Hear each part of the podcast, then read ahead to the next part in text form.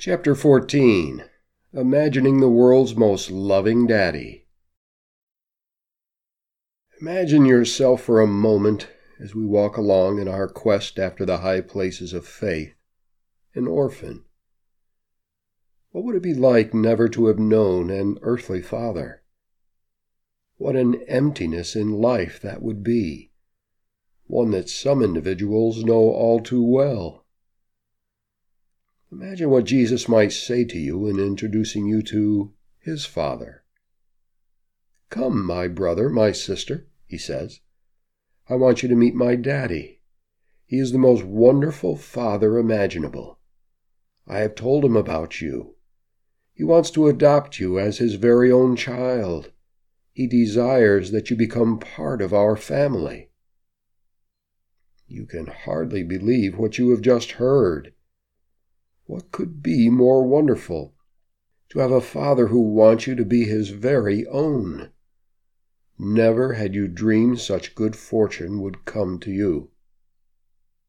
Eagerly you take the hand of Jesus and follow him as he leads you.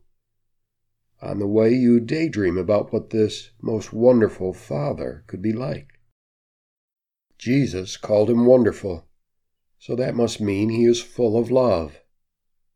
How could he be anything but kind and generous and patient, attentive and interested in your thoughts, forgiving of your mistakes and shortcomings? If he is anything like Jesus, he must be all those things. Jesus said he was like his Father, and you have known Jesus long enough to know what a kind and loving friend he is. Surely this wonderful Father must take care of his children protecting them from harm, providing for their needs, comforting them in distress. He must be warm and tender and compassionate, the kind of father upon whose lap no child would hesitate to climb, there to snuggle against his bosom within the wrap of his large and kind hearted arms. He must be a smiling father, who lavishes his young one with kisses and hugs as he whispers, I love you, my child. You are dear and precious to me. I will keep my arms around you forever and as long as you will let me. You may choose to get down, but I will never push you off my lap, nor send you away. It is my delight to love you and to know that you love me. He might be stern, you think to yourself. Surely a perfect father would not put up with misbehavior. He might even have to discipline you from time to time. But you would not mind that so much because you know he would do so because he loves you and wants you to grow better. But some of you, my readers, may find it unfortunate that the term father occupies such a pivotal role in God's nature. In many minds, the word conjures up images contradictory to these pleasant daydreams. Rather than what we have just imagined, today's father is often the butt of sitcom jokes and has a hard time getting his own children to obey. He is either a watered down nonentity or the scapegoat for the rest of his family's problems and personality hang ups. In the ancient patriarchal societies to which Jesus spoke, however, the father was the vital and central figure. A Roman father had power of life or death over his children. A good father could be extraordinarily good. A bad father could be extraordinarily bad.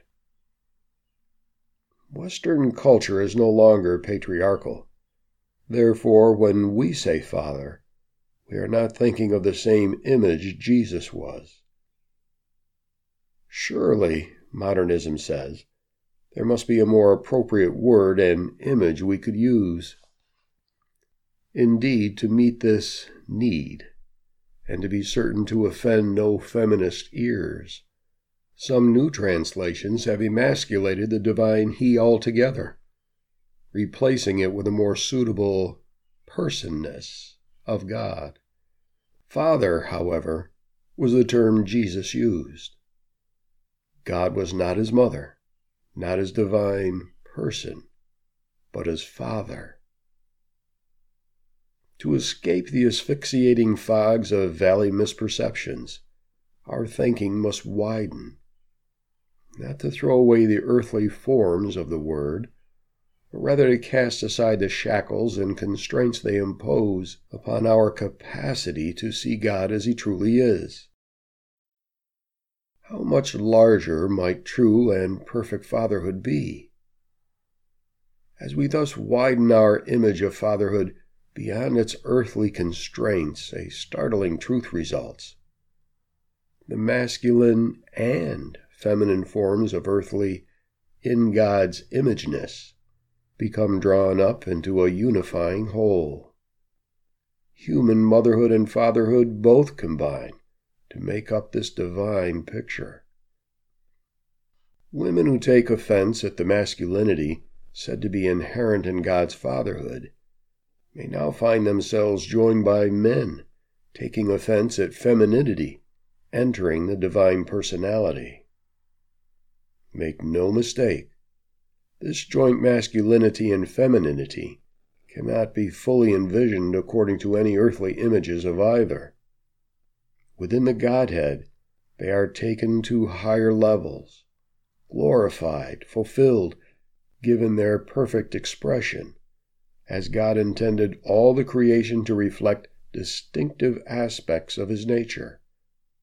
We are being given a place to live within the divine familyness of the very Godhead. Why do we begin thus, with the imagination? Are we not bound to come to know God the Father on the basis of what Scripture tells us? Certainly. The imagination is merely a doorway. God has placed the instinct toward fatherhood deep within every human breast.